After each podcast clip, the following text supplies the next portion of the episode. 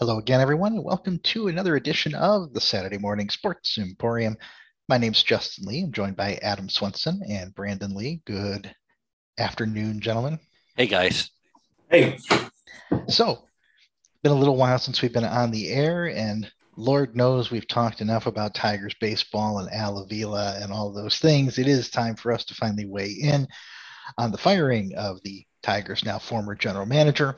We'll also jump in to a little bit of football, a little bit of college sports, as it is the end of August here in 2022. And of course, other things are just around the corner that uh, we might not touch on this week, but soon enough, lots of Tigers coming up next.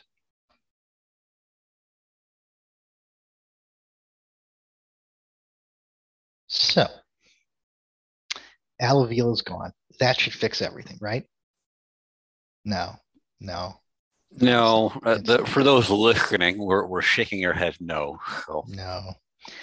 And, and, and so let's let's break this down real quick. And I think we, we we really got into this in the last show. Is the fact of the matter is ultimately Al Avila was accountable for the wins and loss record of the Tigers this season because he's the head of the baseball operations. And this season, probably not his fault directly. And really, it was the culmination of a whole lot of factors that was his undoing. And, and what I mean by this season not being his fault, meaning the insane amount of injuries to the pitching staff and the um, catastrophically bad offense. And, and he's still ultimately responsible because, again, head of baseball operations, you're accountable. You have to be accountable. And it was the right decision to let him go. There, there's no question about that. I was a little surprised by the timing, to be honest. Um, so definitely curious as to hear your guys' thoughts on the timing. But um, but but there's a lot to be said here about where the blame and the root cause of this year's issues really have come from. But what are your thoughts on timing and so on and so forth? So, so you're absolutely right on timing. I, it, the, the timing was a real head scratcher, and I think it's important to kind of take that into context because I think that kind of gives you an idea, maybe as to how they're going to necessarily approach going forward, right? Um, I, I think from a timing perspective, perspective specifically, I'm wondering, you know, I, I think sometimes you assume, oh, well, they want to get out in front and, and be able to kind of take a look at the, uh, um, uh, you know, what, you know, the candidates that are out there. Um, I, I tend to believe that, and, and, and the other question would be, is who is Chris Ilitch and the Ilitch family talking to? Who, who really said, hey, you really need to move forward from Al uh, because this, this, and this. And I'm wondering how many of how much of that is uh, former Tigers uh, that have been very vocal. Uh, probably even uh, Jim Leyland uh, probably had a, a, bit of a say in the situation. And I'm wondering how much of it's not just Al Avila as much as really taking a reset of where the organization is at and where it's lacking. Uh, Justin uh, and Brandon, we've talked about, uh, oh, oh, we're finally going to start doing analytics. Well, you can do analytics, but if you're not doing it the right way, you probably need to figure out what exactly you do need to do in order to really take advantage of it, right? Um, but I think the other thing being is probably, if anything, there's going to be a good number of people that are going to be taking a look at the Tigers organization and see how it is shaped and try to figure out what changes need to happen even before you go ahead and hire the next person, the, the Al Avila replacement. Of course, the question really becomes, and i will finish up right here, are the people that are analyzing it the right people to analyze it? I uh, th- that's I'm, I'm pretty concerned. I, I have to tell you at this point. We delved into it, and Brandon, I will turn it over to you. I have a whole lot different to say. I would say I'm concerned too. The press conference uh, after Avila's firing was not inspiring is the kindest possible way I could put it. um, will, will, you allow me to put it in a less kind way? I, w- I will. And and I'm I'm just going to be quoting your words. Um, I believe what you said to me in a text was uh, that you were not convinced that Chris Ilitch could name every position on a baseball team. Um, so Oh, you know, you know, different people, different points of view, right? You know. um, well, you're Yeah. not wrong. Indeed. um, no, I mean the. I, I think Adam. You know, I hadn't necessarily thought of the way that Adam framed it, but I think he brings up a really excellent point, which is who in the heck is advising? Um, who is the brain trust around the Detroit Tigers organization these days? And um, you know, I believe a couple of my other texts as we were uh, exchanging them throughout those couple of days was, you know, what was the role of AJ Hinch in this decision? Mhm. And I have to imagine there was a significant one there. Because while I think Avila was taking steps to move the Tigers forward from an operations perspective, from an analytics perspective, I think he was dealing with a manager who is a little bit even further to the extreme in terms of analytics, perhaps uh, to the detriment of, of his own team at times when we think about what in the world has them tinkering with players hitting swings uh, the way that they are. But that's we'll get to that later We'll get to that. Yeah. um, you know, you got to imagine he had a pretty big role in it. Um, and then if not him, who else? But, you know, an insulated general manager search driven by your manager is not ideal. Even a manager of the caliber of AJ Hinch. Uh, and it feels like wh- whether it was the Red Wings, you know, probably had a, you know, has a significant informal brain trust around it, you know, as a franchise with just a lot, a lot more uh, kind of roots in the NHL a tree, if you will, of you know, you know, player development guys and GMs and presidents, you know, and, and retired guys, the Devellanos and the Bowmans and all of those guys still kind of in that orbit, right? And and on top of that, Ilitch was able to go out and make a fairly easy decision to bring in a top five general manager that also happens to be perhaps the most beloved athlete, you know, in Detroit in the last 75 years, like, you know, the last 50 years, whatever. Like, so not so easy this time around. And uh, GMs in baseball are much harder to come by than they are in some of the other sports. And so uh, I'm concerned. Well, that's that that's for sure. Uh, this is a much harder decision. But what I think is interesting that parallels what you were saying, Brandon, is that a very similar group of individuals uh, exists within the Tigers organization as well. Um, not quite as uh, not quite as you know you, can't throw out names like Scotty Bowman on the Tiger side necessarily, although Jim Leyland is definitely very he definitely has Chris Ilitch's ear. And so do a lot of other guys, uh, from Willie Horton to Alan Trammell to Kirk Gibson to Lance Parrish. There, there's a lot of guys that are, I think, part of that brain trust in some way, shape, or form. Now, are some of them more honorary, if you will, than others? Maybe. Um, but just the fact that just the fact that Ilitch chose to put some of these people on this payroll is very very interesting to me, and I think they do get a say. Go ahead. yeah, I mean, and those are very, very good baseball people, but they're not actually winning baseball people when it comes to running a baseball team. Yeah. Some of the guys on the Red Wing side, not only did they where they have they built winning hockey teams, they built the Wings into a winning hockey team. Fair point. you know, and what, what you described are some salt of the earth baseball guys. Obviously, Jim Leyland being by far the most successful of that group, but the rest of them are mostly relegated to have been outstanding and or Hall of Fame MLB players, but really haven't done a whole lot at the pro level when it comes to, you know, building a team or, or managing a team and winning baseball games. You know, Gibby had a little success here and there in Arizona. Trammell, you know, he's in the league. He's bounced around, but you know, it's not head coaching wasn't necessarily his thing. So I, I you know, we might be splitting hairs here, but you know, even the Lions, you know, uh, you know, they went out that Spielman clearly was a guy that was influential.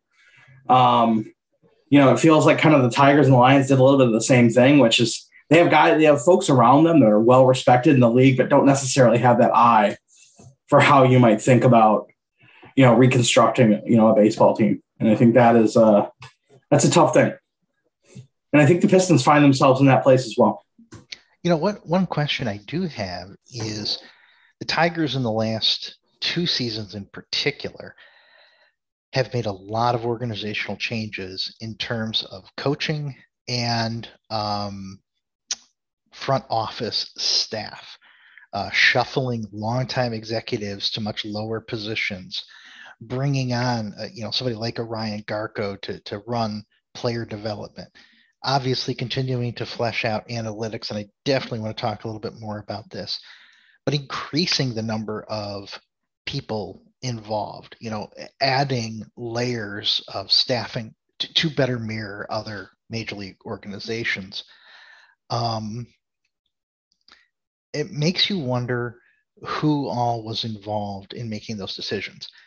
Because was it Avila and he was just given free rein, or were there other um, voice? I'm sure there were other voices in the room, but how much pull did they really have? how much was Chris Ilitch involved? And I think the answers to those questions are are going to be what tells us how likely it is the Tigers are going to land the right general manager. But I don't know the answer. And and I think so much of that will depend upon Chris Ilitch. I think understanding that he's not a uh, salt of the earth uh, baseball guy and that he will be uh, doing his best to figuring out who who is that person that can really uh, um, um, uh, you know take over the situation and make sure that all the details are considered and and and the appropriate delegation takes place. And i i, I do wonder if, that will take place. I, I hope i hope it will take place but i think and and it in the end what it may ha- what may happen is not the most ideal situation as brandon put out earlier is that that person might be aj hinch and that i'm a little concerned about and, and by the way yeah. the word the word that i believe that needs to be talked about in terms of who the Red Wings can depend upon is that that particular team of people are very prolific. While I don't believe that the Tigers at this point have a prolific team to depend upon to make the right decisions at this point. Yeah. Uh, it, it's not the same. It is definitely not the same situation and it's it's tough because whoever takes over this team has some difficult work ahead of them. I mean, you know, just to kind of put the bow on Al here a little bit, I think what I what I've thought about a lot in retrospect is you know the the Peter principle, right? You are promoted ultimately to the level of your incompetence, and I think unfortunately for Al, you know, GM might not be you know his his sweet spot in Major League Baseball. Clearly, he he hung around for a really long time, and a guy like Dombrowski clearly valued him, uh, who clearly has his own pedigree. Uh, but it may have just been you know a, a, rung too high, perhaps on the MLB ladder, and he clearly had nothing help, to help him around it. You know, there clearly isn't a vision coming from above him on what this team should look like. Uh, as we've discussed, he felt like he had to do a lot of house cleaning, which I think we certainly all all felt was justified um, but was just kind of out there without having done this job before. And rebuilding is difficult in any sport, particularly in baseball, because of the way the timing works out. And mm-hmm. I, I, think, you know, the national articles that came out that basically said he was completely overmatched, I think that pretty much is what the case is. And um, now, now we got a lot of work to do uh, because the, the path for this team in terms of how they think about building upon this season doesn't seem clear to me. And just my last point, uh, and Dustin, I'm going to actually reference another conversation that you and I had in March uh, with how much, you know, I guess I'll come at it from a different direction and saying clearly analytics weren't the Tigers' strength, uh, but clearly the analytics knew something that we were unwilling to admit in March, which is that this team was projected to win about 65 to 68 baseball games. You know, and you yeah. and I kind of were like, WTF, like that doesn't make any sense. You know, we thought about the roster, the players, the assembly, and obviously the injuries. You know, I think are couldn't could not have been anticipated. And you and I may have answered this question differently had we known about all those injuries. But nevertheless, the numbers pretty much said that this was about a 70 win baseball team. And uh, they might not win 65 this year. You can track that up to the injuries, but boy, not a very good baseball team. And you know that's kind of where we where we go into next year. You know, I, I'm I great point. A, a really really great point. Um, and I'm still not convinced that they were right.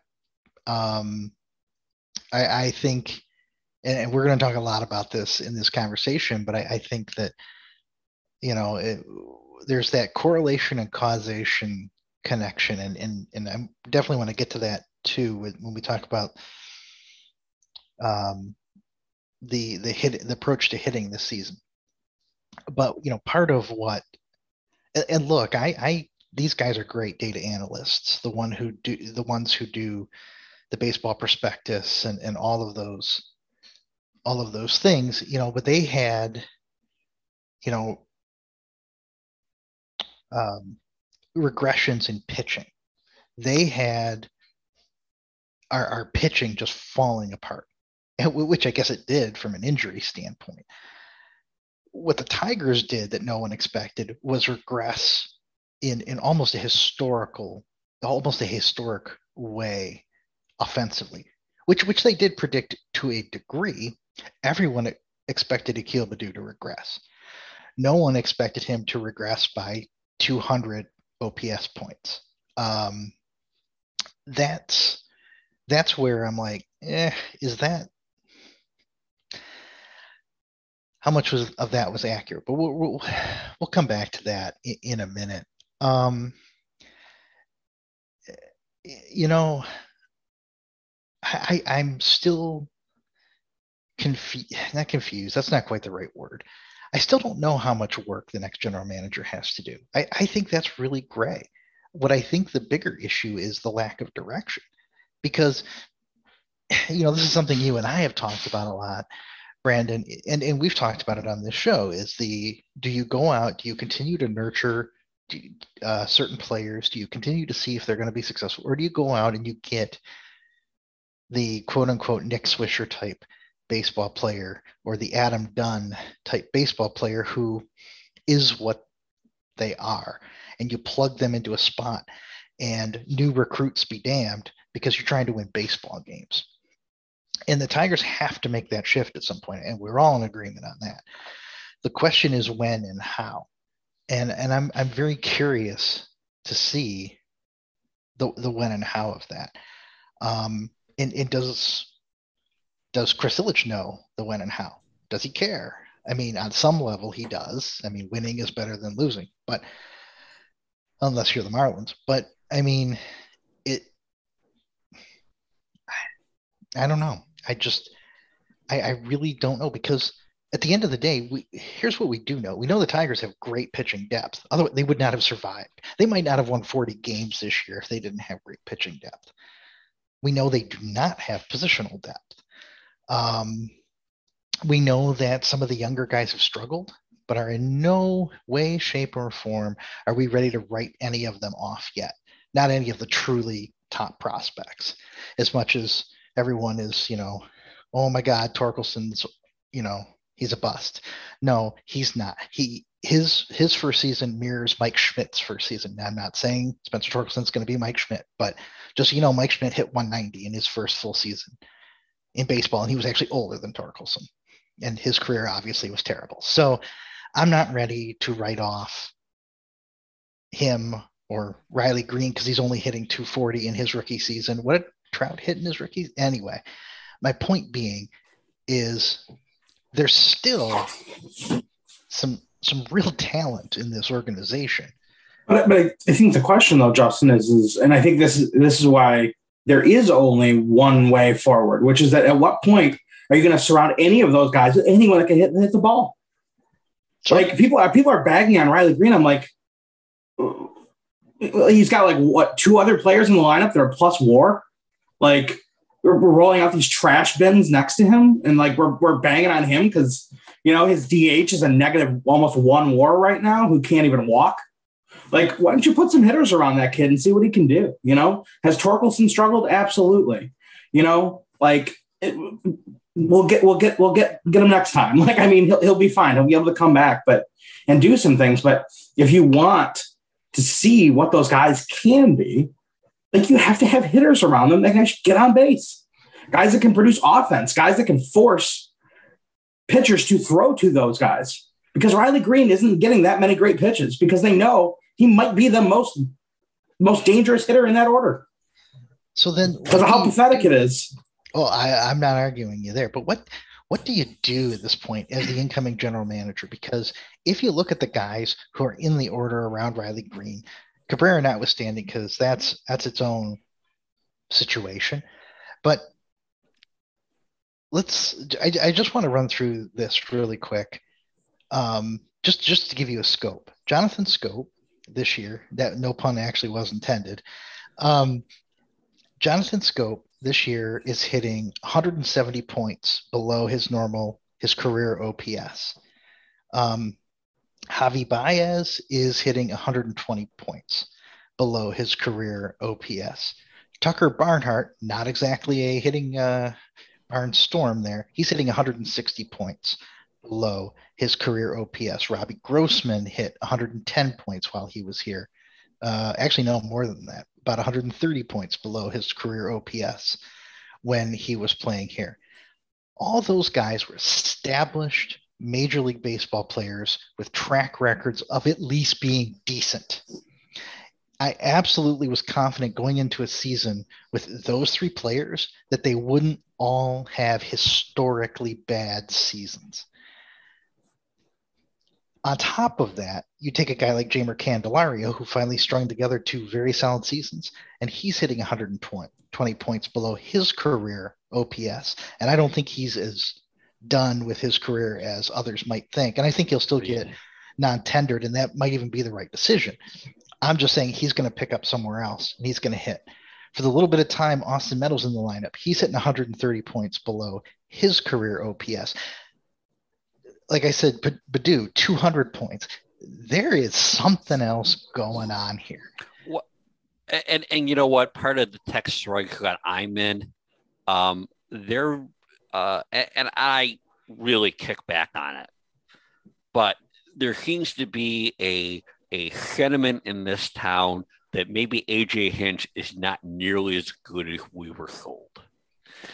Now, I'm very careful about that because on the same side, we've been able to have a pitching staff that d- almost includes Brandon Lee and Justin Lee on it to be Seriously. able to be unbelievable. I mean, they're they're rolling out guys I've never heard of in the organization, and I don't even recall Justin bringing up names when he goes into his ten minute uh, minor league dialogue of, of Tiger, right? I mean, and I'm not being fair. Look, I've had to look but, some of these guys up myself. I know, and and that's the whole point, and and that's where I go.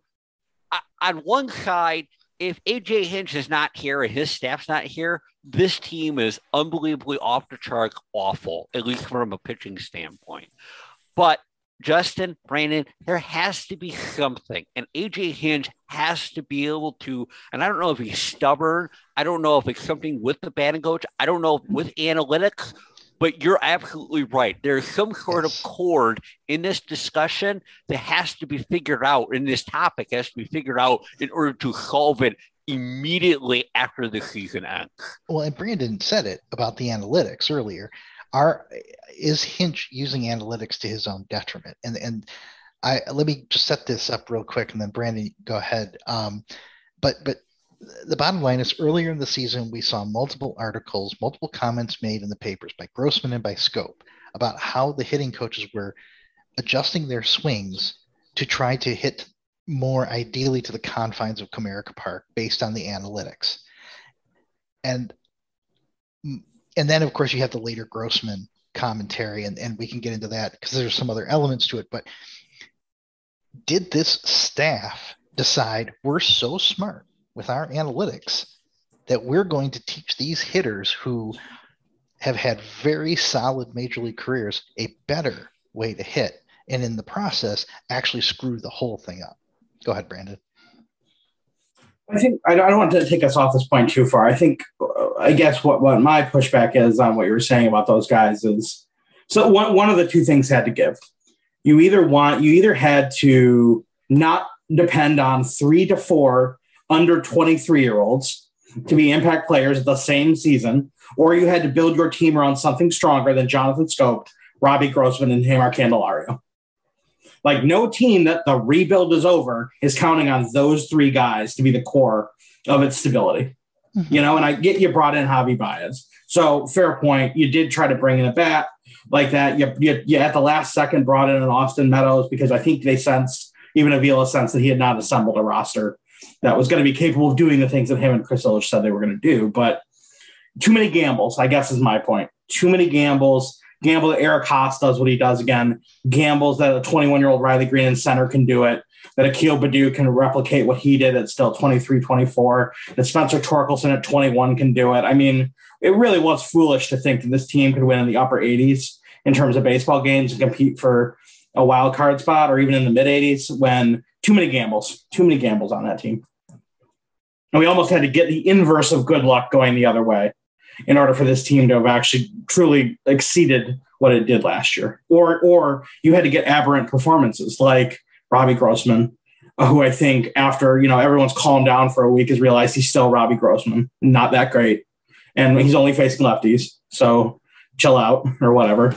Like only facing righties, whatever the lefty righty split that he can only hit against is.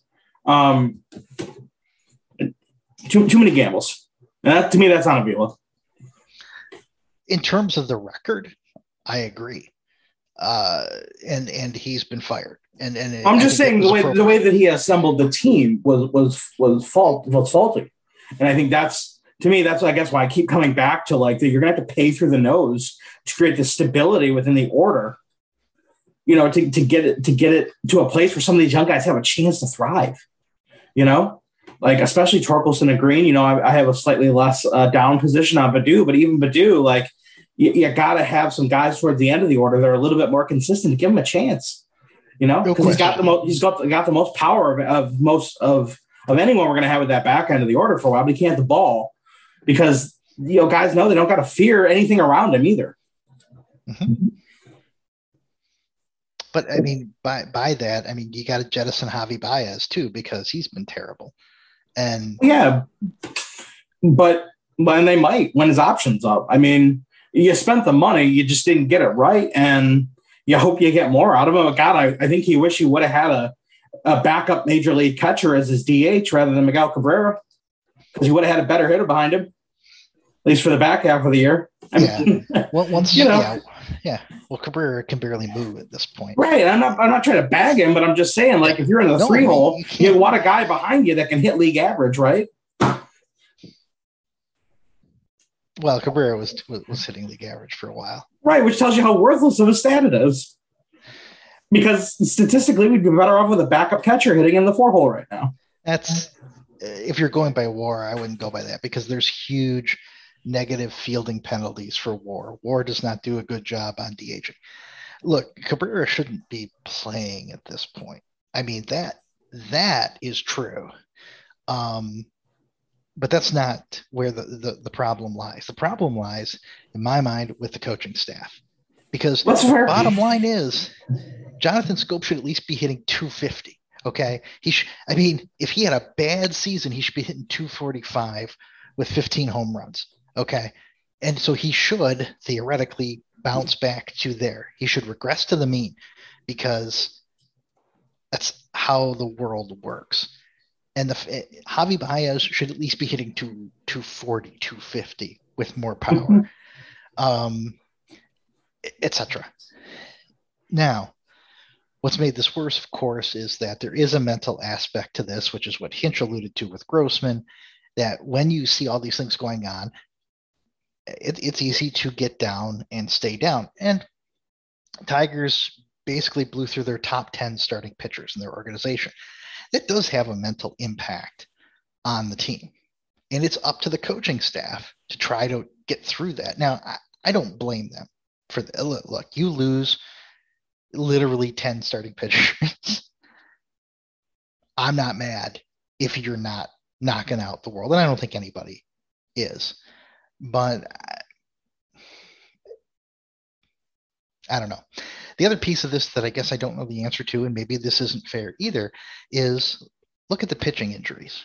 I mean, is that an organizational defect? Because I'm almost inclined to put more heat on Avila and the people he assembled for that issue, and maybe this isn't fair, than some of the others. Because I mean, for the love of God, think about how many Tommy John surgeries have we had? I mean, it, it's more common now that clearly trends are all headed in the direction of more pitching injuries. The shortened COVID season didn't help. The shortened spring training didn't help. So, yes, confluence of things. But my God, the surgery that Skubal just had, Boyd had the year before. It was a surgery I'd never even heard of prior to that. We have two pitchers go out on that, but five Tommy Johns that I can think of off the top of my head, and I think a few more below that organizationally. Like, what?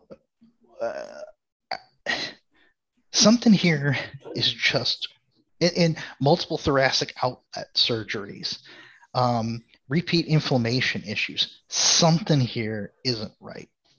Period. Tyler Alexander started the season getting killed, and granted he didn't do well the other night, but he started the season, if you remember, just getting killed because he changed his pitching motion because his elbow was bothering him, but he didn't want to tell the staff, the coaching staff. How did they miss that? How do they not see that this guy has a different pitching motion? And that's why he's getting shellacked.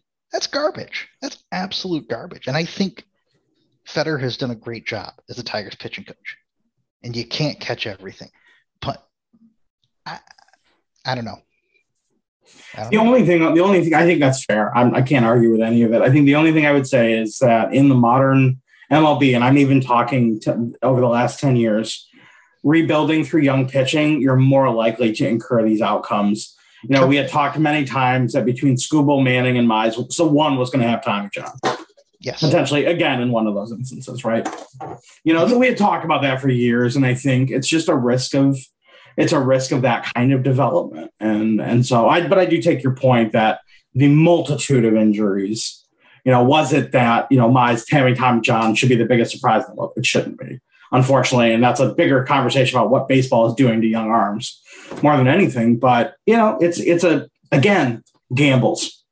So, you know, waiting and I think this and this isn't necessarily beating up even Avila about it, but just the mindset that like in one season you can flip a switch and decide to be competitive. That you're not building better incrementally. You're not making the deal for austin meadows uh, even if he wasn't available last year. Giving him a season to develop while he's also making guys better around him because he's a slightly better player than you're fielding in a rebuilding. But no they waited and said oh it's time now you know? And then let's think we'll make a couple of impact free agent signings and it'll all just be better. Like there is something to be said for that cohesion. And I think baseball in, in particular struggles the most with it. And it's not just the Tigers. There was a great long form article about rebuilding on ESPN Plus that used the Tigers as an example, as an entry point to what constitutes a successful rebuild. Uh, and it's you know still in that three to four year range. And one of the criticisms was is that teams don't incrementally improve their team over time because they're just trying to let all the young guys and see what they can do. When reality, they need to be. We're not paying enough attention to cohesion, chemistry. You know, giving the guys an opportunity to learn a baseball park from like Comerica offensively, defensively, clubhouse culture. Right? You can't just flip that switch. You know, and I think that's something that you know the new GM Adam really has to consider when they come in because who do you who do you build this team around, Adam? I don't you know. know. You're the new G, and that's why I think it's hard. And that's you know that's why I put it out there. Like you know, position from a position player standpoint, who are you building around? I want to go on the chemistry part because I think if anything, and I mean, we all after a while we get pretty sick of the uh, uh, uh, remembering the 1984 Tigers, but what you just brought up, cohesion and chemistry, that might have been the best thing that that team had outside, of course, of just pure baseball all around talent but but in general i think that the chemistry and we've learned over the years the chemistry of that particular team is probably one of the great things that that that was brought out of that and whether that be jim lajoie whether it be sparky anderson um, uh, I did did I or Jim Campbell or Bill Lajoie and, and uh, Sparky Anderson or other people in the corporation. Sorry about that. I knew I, I got talking too much. Uh, but but the whole point being that's and to your and to specifically answer your second question you know, I think you do. You have to build up the middle. It has to be second base. It has to be uh, shortstop, and it has to be, uh, uh, you know, in center field. I think they got their center fielder in Riley Greene. I really do. But now you've got to make some critical decisions. And I, I, you know, and, and you guys kind of alluded to it earlier. Javi Baez. I mean, it clearly has not worked, or as of right now, it, the the optics does not look very good. Saying that, if you could get someone to protect him, especially considering uh, where he's at and who's protecting him, it, it, might be a it might be a better situation than what we're seeing right now. But in general, you get where I'm going here, and that even includes catcher.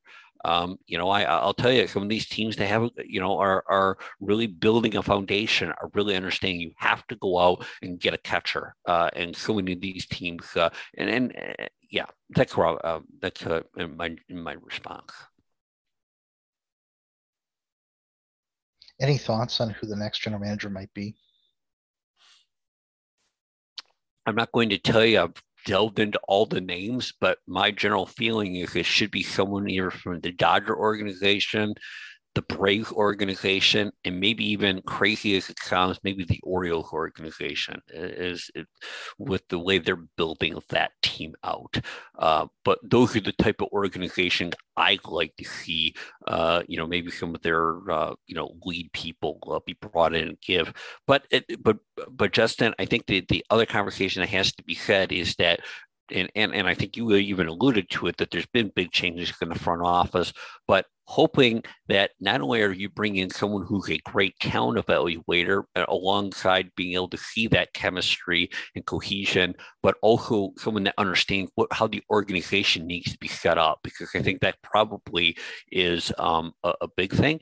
And you know what? And, and the other thing too, what I don't want to hear from Chris Ilitch or anyone that's here is the uh, uh, oh, oh, you you maybe would consider getting rid of AJ Hinch.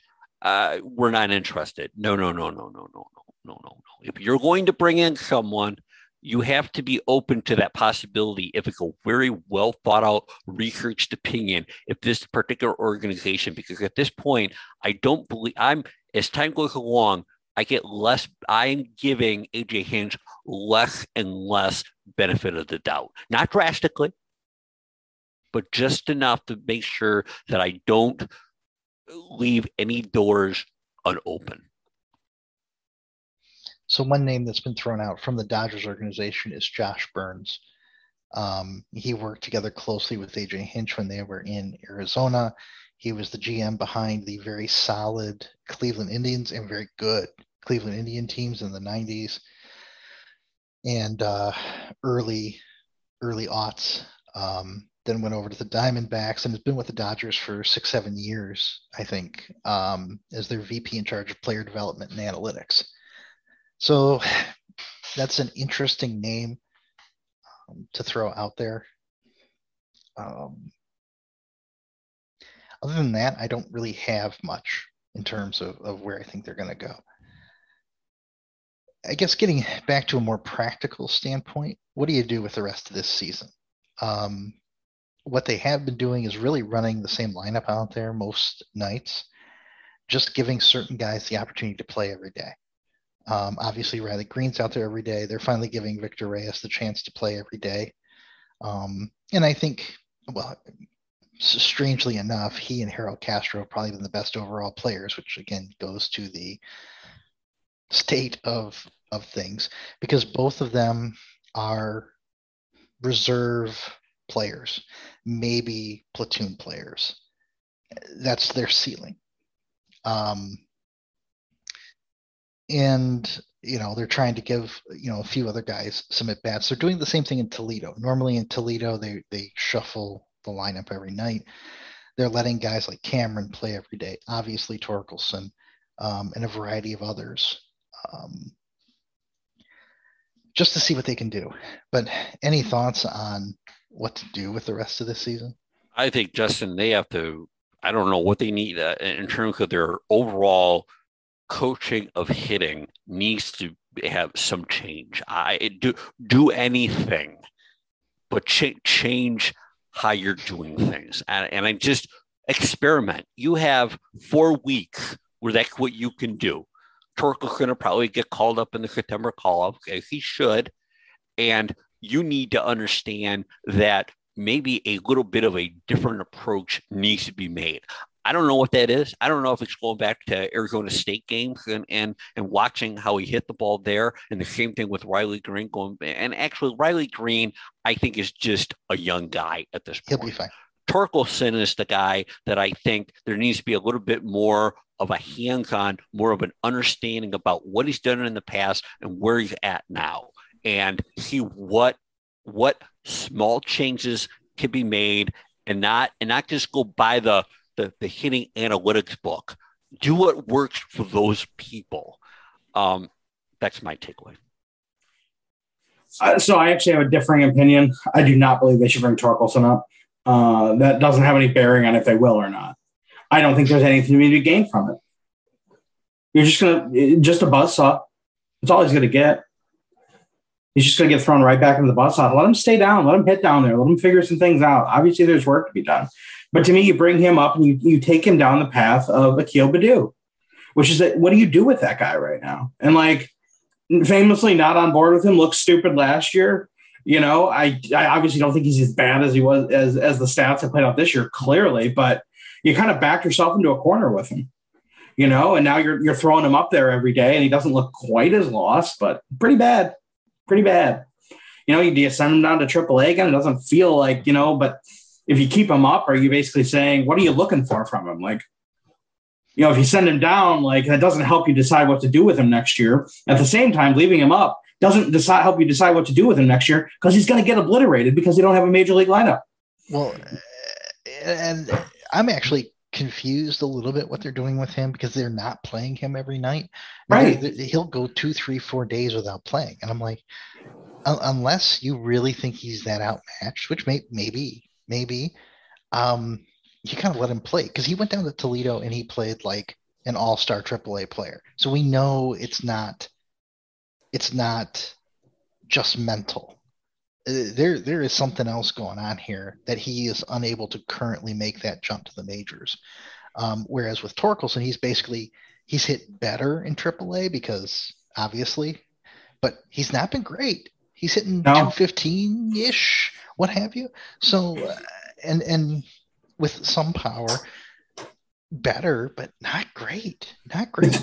Yeah, no, and, and another reason is that, but and he is the kind of guy that my I believe my argument around the cascading effect of the quality of this lineup is perfect for, because while he was amongst the absolute worst hitters in baseball in his time here, he actually got on base a fair bit more than a lot of the other established professionals on this roster because he actually does have threatening power that you have to respect. And they learn to pitch around him and they learn to make him look silly.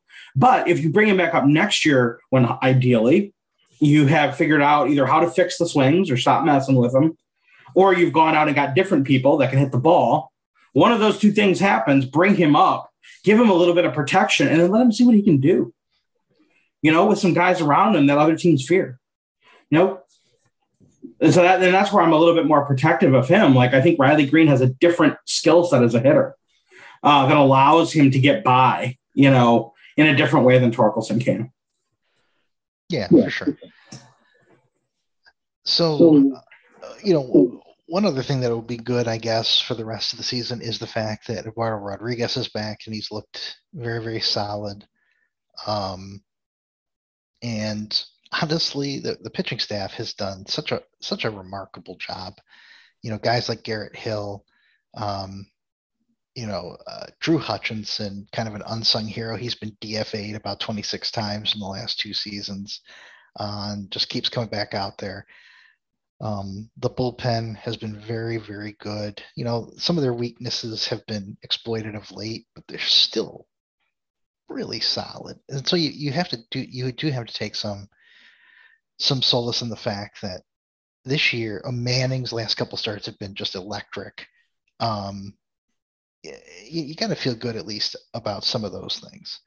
Um, so I did I did want to say that uh, before we we moved anywhere away from there. Um, and I did have another point that has escaped my mind.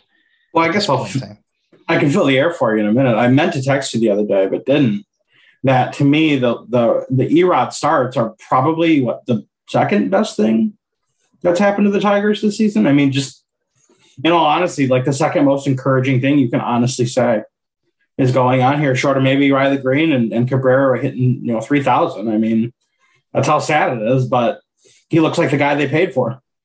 Mm-hmm. And actually, he, he kind of started looking like that guy before he, he disappeared, too. He had a couple of decent starts uh, before in May before he went out. Um, but like, if that guy shows up again next year, okay. Like, you can begin to take a deep breath. If you bring him and Manning back, get some of the other young guys healthy. Obviously, Mize is, is gone for a hot minute probably Skubal as well. But you know, you, you can begin to build something. Oh, one thing I did want to say about Torkelson also, this is his second professional season in baseball. Um, and I think that's an important point to remember for folks too, is he literally had one season in the minor leagues prior to this. Um, and and there aren't many players who can come up into the majors with that limited of minor league experience um, and just be gangbusters. I mean, you're talking about names like Miguel Cabrera. Like, I mean, uh, I, I the only a, thing it's a rare thing. And Justin, no, because if it was, I, I think the thing for Torkelson and the support of he'll be all right is the fact that the whole roster has basically forgotten how to hit the baseball. That that's well, that, yeah. and and and that's where I don't have a concern about Torkelson. And to answer and maybe give you a better answer is whatever you're doing for hitting right now for a strategy, stop. Don't don't do it anymore. And bring in something different. I don't care what it is. I don't care if it was done in the 70s on the A's or the, the big red machine, but but do something different because you are categorically and historically abominable. And whatever you're doing needs to be junked. It doesn't even need to be recycled. It's not even worth that much. Junk it, burn it. One last uh, little bit of data.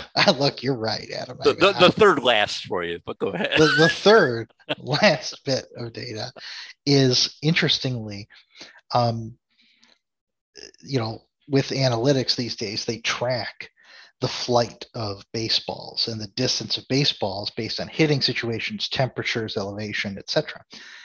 Comerica Park this year for all players at Comerica Park, Tigers and opponents, the ball travels almost 10 feet less per at bat than everywhere else in baseball, um, than the average in baseball. And that entire 10% is chalked up to environmental factors, meaning they don't know why. And I thought that was also a really interesting stat because, like, for example, Coors Field, ball travels further. We know why because of elevation. There, uh, Seattle, moisture reduces the um, travel of the ball, and they can account for that mathematically. Comerica Park, they really don't have an answer because temperatures have been generally normal and um, elevation is you know very normal in this area. So the the next lowest is seattle who's basically you know it rains all the time and and on average it's five feet less than normal um, for the average at bat in seattle so it, it's a, it's a really interesting thing. Is it just because of the Tigers' awfulness, or is there again something else going on? Um, you know, when you consider this is also opponents as well. So just another thing. And the fourth last thing is there is a stat called bacon uh, when it comes to Brandon's attention. There's a there, there's a stat called bacon as it pertains to uh, the traveling of a baseball. Um, it's a new stat like three or four years ago. So I, I was, I'm like, ooh, I can look up the bacon numbers. You know that Danny Vogelbach certainly has. Um, but you know, like, but even Seattle, Seattle's got like a bunch of 23 year olds that are hitting like 24 home runs. And Julio, Rod- Julio Rodriguez, you know, it's like 12. He's got like 21 home runs and 65 RBIs. Oh, Bacon is batting average on contact. That's what bacon is. Anyway, Crispy, very crispy. very crispy. So, staying in the world of baseball, though, really quick, um, and on the obituary front, Vin Scully passed away um, without question. We talked about him when he retired. We talked about his call, uh, the Hank Aaron uh, 715 home run. Um, the best, the best there ever ever has been and ever will be, most likely in terms of baseball announcers. Um, just nothing but admiration for him. So the the thing uh, when he did pass here a couple weeks ago, I have to tell you, it, it was almost uh, regret that I've had over the years, for the standpoint that um, I, I, you know, especially with his career, uh, he actually moved over to NBC because he got passed over uh, after calling maybe one of the pro- most prolific calls in NFL history, uh, uh, Joe Montana to Dwight Clark, uh, and then also uh, had done five or six Masters, and then he got passed over by Pat Summerall. Um, it showed really, in all honesty, the complete gentleman that he was, because I think he probably could put up a little bit of a stink, uh, but he never at any point talked uh, at all negatively about Pat Summerall, uh, unlike a, a, good number of other people. Uh, and then in the meantime, you know, then uh, getting passed over. And, and, to think about it, right? He gets passed over uh, when baseball goes from NBC to CBS uh, where then um, fate then comes in play, uh, and and baseball eventually, because of who uh, replaces him, Jack Buck comes in to do the games on CBS, which then eventually becomes a guy that uh, always sounded like he wanted to be any place but at the game, and Joe Buck. Uh, and I really do believe as well that I think that Vin Scully not being able to call national games in the 90s was a great detriment after the strike. Um, and, uh, you know, it, it, it, that was the big, but again, the big thing with Vin was, and he came across as the nicest guy of all time. And I just was reading a story here recently where he he he missed the call. He misunderstood when he was going to be on the radio for an interview. Called him. I apologize. I'm at the grocery store, and I'm I'm. Let me just give me a call back in ten minutes. So he gets to the car he, he's, he's doing the interview, but he's talking to producer. He says, I only have one big concern. And he says, are, are, you all right? No, well, I left my wife to do the grocery shopping, and we have a great disagreement on the right way to pick an avocado. He says, Let me take three minutes and explain to you the right way to pick an avocado. And I'm like, I would have loved to hear three minutes from from Ben talking about an avocado. I absolutely yes. would have. And so there you go. Vin Scully, Joe Garagiola. Um, mm-hmm. I mean, mm-hmm. my God, what a what a what a tandem! And I just hope that current, future baseball announcers just listen to Vin Scully on a loop and the way he called the game, so you can understand cadence and understand that you don't have to fill every moment with breathless statistics. And and obviously Ernie Harwell was great at this as well. Um, and and how you can tell stories and and you you weave a baseball broadcast. You don't blurt it if you will. Mm-hmm. the other um, obit from the time that we've been off was uh, bill russell who just passed away not that long ago. Um, one of the greatest basketball players of all time. Uh, not even quite sure what else to say other than he was just dominant for the 10 12 seasons he uh, he was in the NBA. Two championships as a player coach. That's unbelievable in my estimation.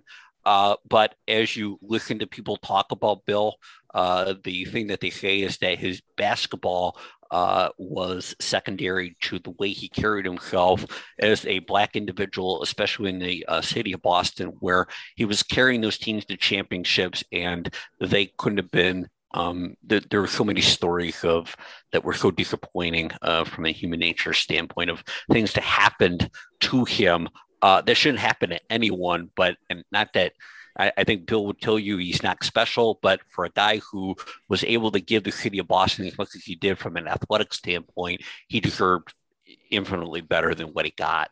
Uh, and, and he continued to live his life to his last breath with total class. And, uh, and those who really are with a half a brain uh, really came to respect him as a person more than what his basketball game was. And I think that speaks volumes. Yeah. 11 total championships in his career in 13 seasons. Um, that's just remarkable. Yeah, it's it, there's no there's actually really no way to describe how good he was. Um, and you know, he he also had a string, I believe it was either 10 or 11 seasons where he played 70 games or more in a row. And that lasted up until his final season, which he almost played an entire year. And as a late 30 something guy with, you know, 11, you know, 13 seasons of deep playoff basketball behind him, I think was still averaging almost 20 rebounds a game uh, which is just absurd. Uh, and people often like to point back and say, "Oh, in that era, in that era, in that era." This is the guy that had to guard Wilt Chamberlain. Gonna act like he wasn't playing against, you know, people that weren't any good. Like this was the guy that not only had to guard but had to shut down Wilt Chamberlain and did shut down Wilt Chamberlain for the majority of Wilt's career. I think Wilt only got one against the Celtics uh, and famously lost with Jerry West to the Celtics in Russell's final season. Um, it's hard to describe how good this guy was. Adam touched on his his off the court uh, accolades, not only how he carried himself as a player, but then essentially serving as one of basketball's best ambassadors for I don't know another 55 years after he quit playing, 50 years up until very very recently. Um, you know, like I believe even the beginning of this NBA season, Bill Russell was a part of the 75th anniversary event was still being interviewed, was still out there conducting himself the right way and showing up for for uh, the NBA in, in, a way that few other people can, you know, as an ambassador. So, uh, two two pretty special guys. Yeah, very much so. So, Bill Russell, just to to emphasize that point, his final season, he actually played 77 games in. Um, so he played 70 games or more, except for his first two seasons. Um, almost every season, including his final season, he played at least 40 minutes a game. Actually, most seasons he played 42 minutes or more. Final season, 42.7 minutes per game. He averaged 19.3 rebounds in that final season. Um, just he just almost unfathomable statistics in you know while while not the current modern era you know, I guess I compare it to baseball, and you look at some of the ridiculous baseball numbers, but you're talking turn of the century. This wasn't that long ago. Um, in, in basketball, there were a lot of great basketball players when he was out there. Um, so, and he did it amongst them. I just decided to go to the stats guy too for fun. Uh, you have to remember he also played another two and a half seasons of basketball in the playoffs. Yeah, good point. And averaged 16 points and 24 rebounds across 165 playoff basketball games. It's pretty good. And, and you know what? Bill knew he was good at it. And I think at the 75th anniversary or when they were getting a uh, or some sort of big man uh, uh, um, uh, commemoration, he, he made sure to tell everyone, including LeBron James and Michael Jordan, that he would have kicked their asses too. So, um, so I think that uh, I think that kind of wraps uh, Bill up pretty well. Absolutely. And if I were them, I would would have been like, yes, sir. yes, you you would have. Um, let's uh, jump into football real quick. Um, I suppose we can talk about uh, everyone's favorite um, hometown team whose exhibition pregame shows preempt Tigers baseball, which this season I don't blame them.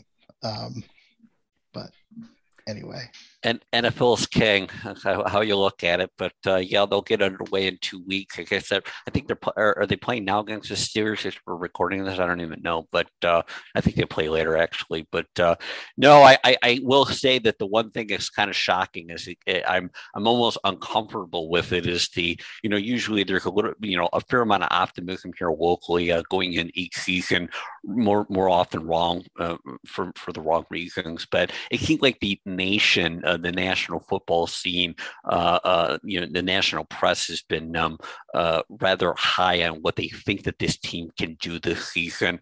Um, I don't recall in my whole life seeing any of that.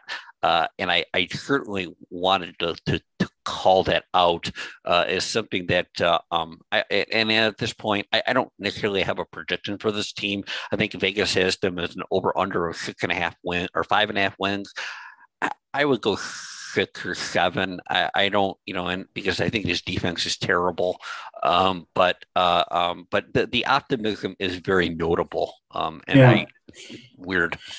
And I think um, even for the most cynical uh, and uh, uh, negative amongst us, it's impossible not to like Dan Campbell.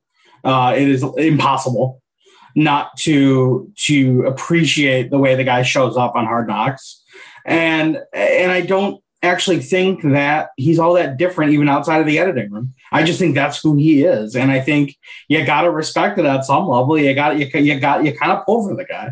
Um, you know, I actually think uh, they're about a seven win team, but they're also, you know, you play 17 games now, right? I mean, uh, their schedule is unbelievably easy.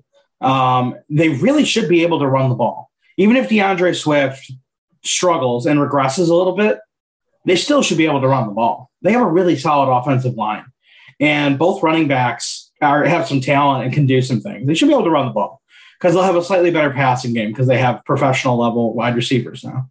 Um, so, you know, but again, I, I, think my bigger issue is one, the way Adam pointed out, structurally flawed and deficient defense, particularly at linebacker. If people get out outside of that defensive line, God help them. Um, it's it's going to be trouble. Uh, truly, truly wretched set of linebackers. And with the Lions, what the, the incremental progress, and this is where the cynicism come back, and means nothing to me. I mean, this is a team that with Matt Stafford had a couple years, only one or two, where the national media lauded them based on their talent. They don't have nearly as much talent as some of those Stafford teams. When this team can actually win 11 games more than, you know, twice on, in four seasons, somebody call me. Until then, you know, I think it's a team that's going to go up to seven wins maybe eight, see what they do next year. If it's anything like normal, they regress back down to five or six. And then we're back in the same cycle of death forever with the Lions. So um, interesting things to watch on the offensive side of the ball, but not much I would expect this team to do, you know, of, of note. Hard to argue with that. I can't argue with it. Period. I, am totally on board with what he says, um, uh, and, and, and to his point, and just to emphasize, the the linebackers are super young. Uh, they looked lost last season. They got really just basically destroyed, um, and I I'm very curious uh, how if there is any improvement this year. So, Adam, if I buy the plane ticket, will you agree to drive Jarrad Davis to the airport? Oh, I, will buy it. I'll buy everything, and I'll try. it. So don't worry. Okay. okay. I'll pay for uh, gas. I mean, I'll pay for the gas on the plane. Right, right, right. I mean, I mean, you know what? Here's the thing. I have no problem to bringing him in just to kind of see what he's got because maybe Aaron Glenn is overly confident about his skills of being able to turn players into better players. Um, but to your point, I don't even know if he'll make the team. And I've, I've seen a couple tidbits about him not being even making the team, which I think they like Rodriguez. They like, uh, they, they do think that Derrick Barnes is getting better. Uh, and then there was talk, I think, in the Indianapolis game where he was actually, they put him down as a down lineman.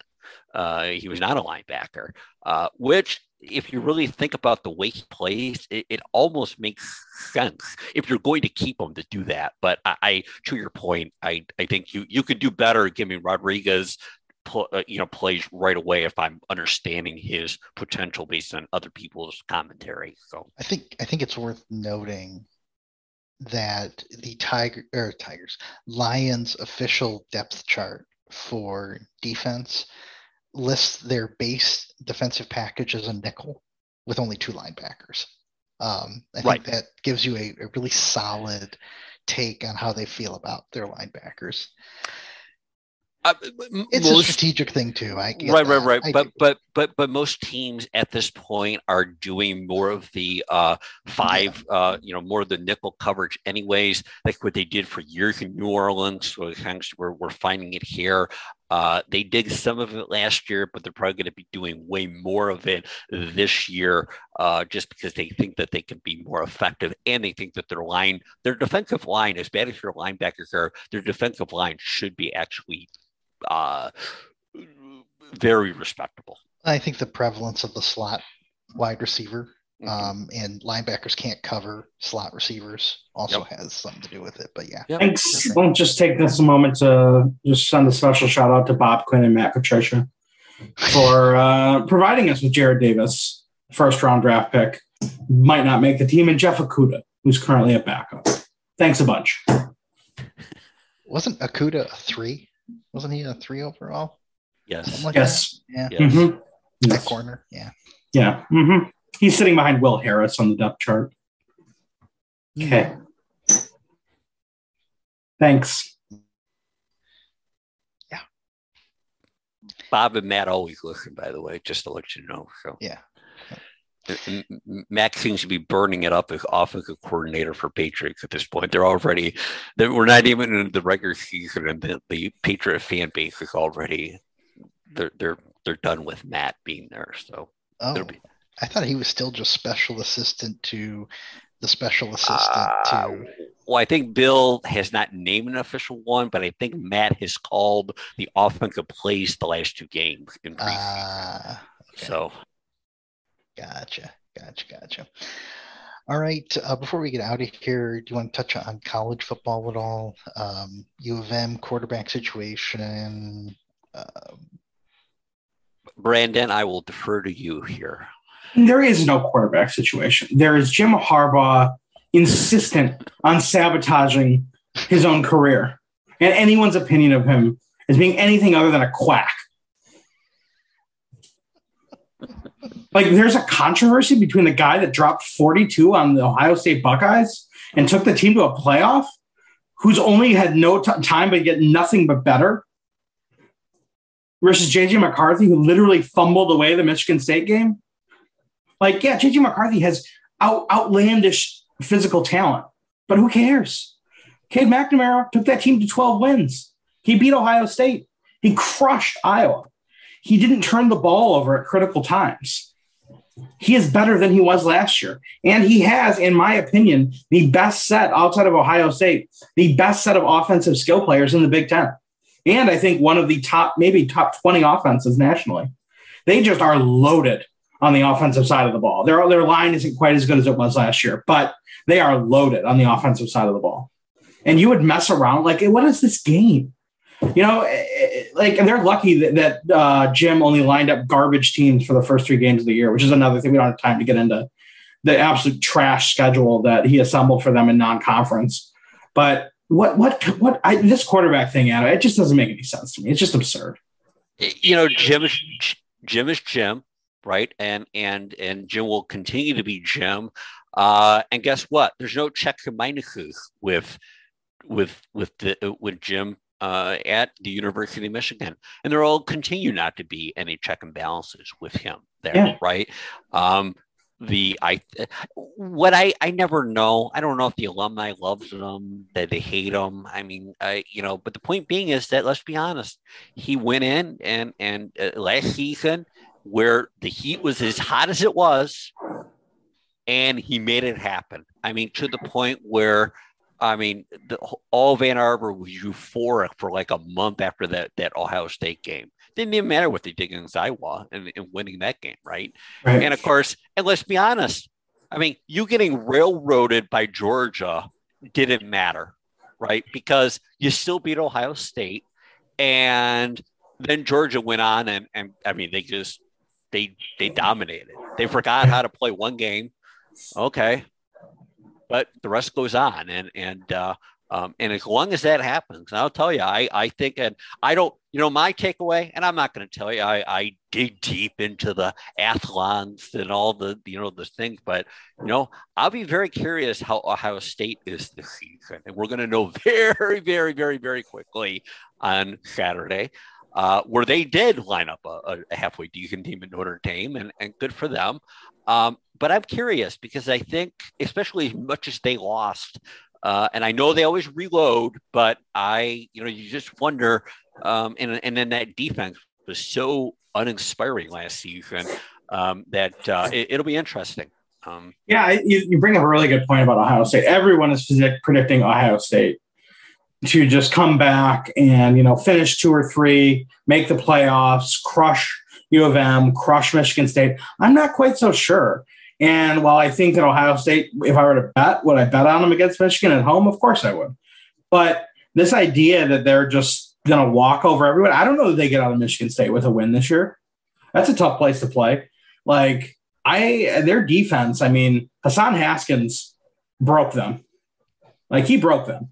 I mean, Ohio State's lost games before, obviously, very few of them over the last 10 years, uh, including some very big ones where they've lost by big numbers, but they got broken in that game by, uh, by a running back and that offensive line. And there is nothing to suggest that Michigan will be any less potent offensively. In fact, I think they will be better offensively than the team that showed up uh, this year against Ohio State. Now, again, uh, you know, lots of things can happen. You know, it's in Columbus. I'm not saying Michigan's going to win that game, but I, I, I agree with Adam. I don't think it's a foregone conclusion that Ohio State just runs through the Big Ten. Uh, I they got a lot of work to do on that defense. A lot of work. And if I understand it, Vegas in the country thinks because Kenneth Walker left Michigan State that all of a sudden Michigan State and Mel Tucker are not a good team. I boy, I'll tell you, I, I think you better. I think Mel, especially knowing how much of a role he played in that Georgia team, to sit there and, and malign Mel Tucker, um, I, I, would say right now, be careful doing. Yeah, that.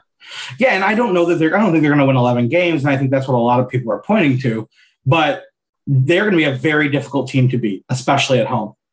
Uh, they got a very solid running back out of the transfer portal. They have a very good quarterback coming back, and Mel Tucker is an outstanding football coach. Yeah. Um, you know, and yeah, they may lose three games, but one of those nine wins they get or more could be against a Michigan, could be against an Ohio State. They can beat yeah. either one of those teams. No, I, you know, and Justin, honestly, I think the good news is that we actually have in Michigan, Michigan State, and even the Lions entertaining football team here in Michigan. And I think, uh, and when I think about the Lions, they're going to score a lot of points. They're going to score, I think, a boatload of points. For the other team? But, but they're going to give up a lot of them too. So, okay. Fair.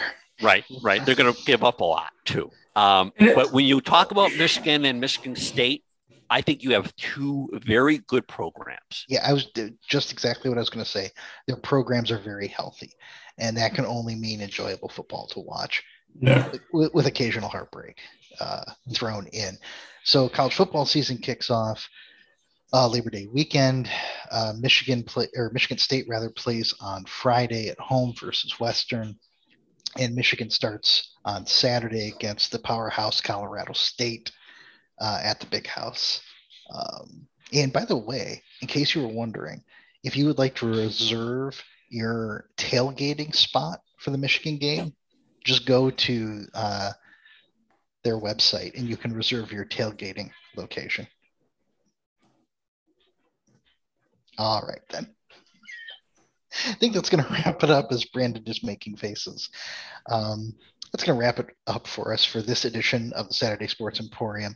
Um, yeah, next time out, we're definitely going to want to talk about hockey. We'll see how Tiger season is winding down. Lions will be started. Um, college football will be underway.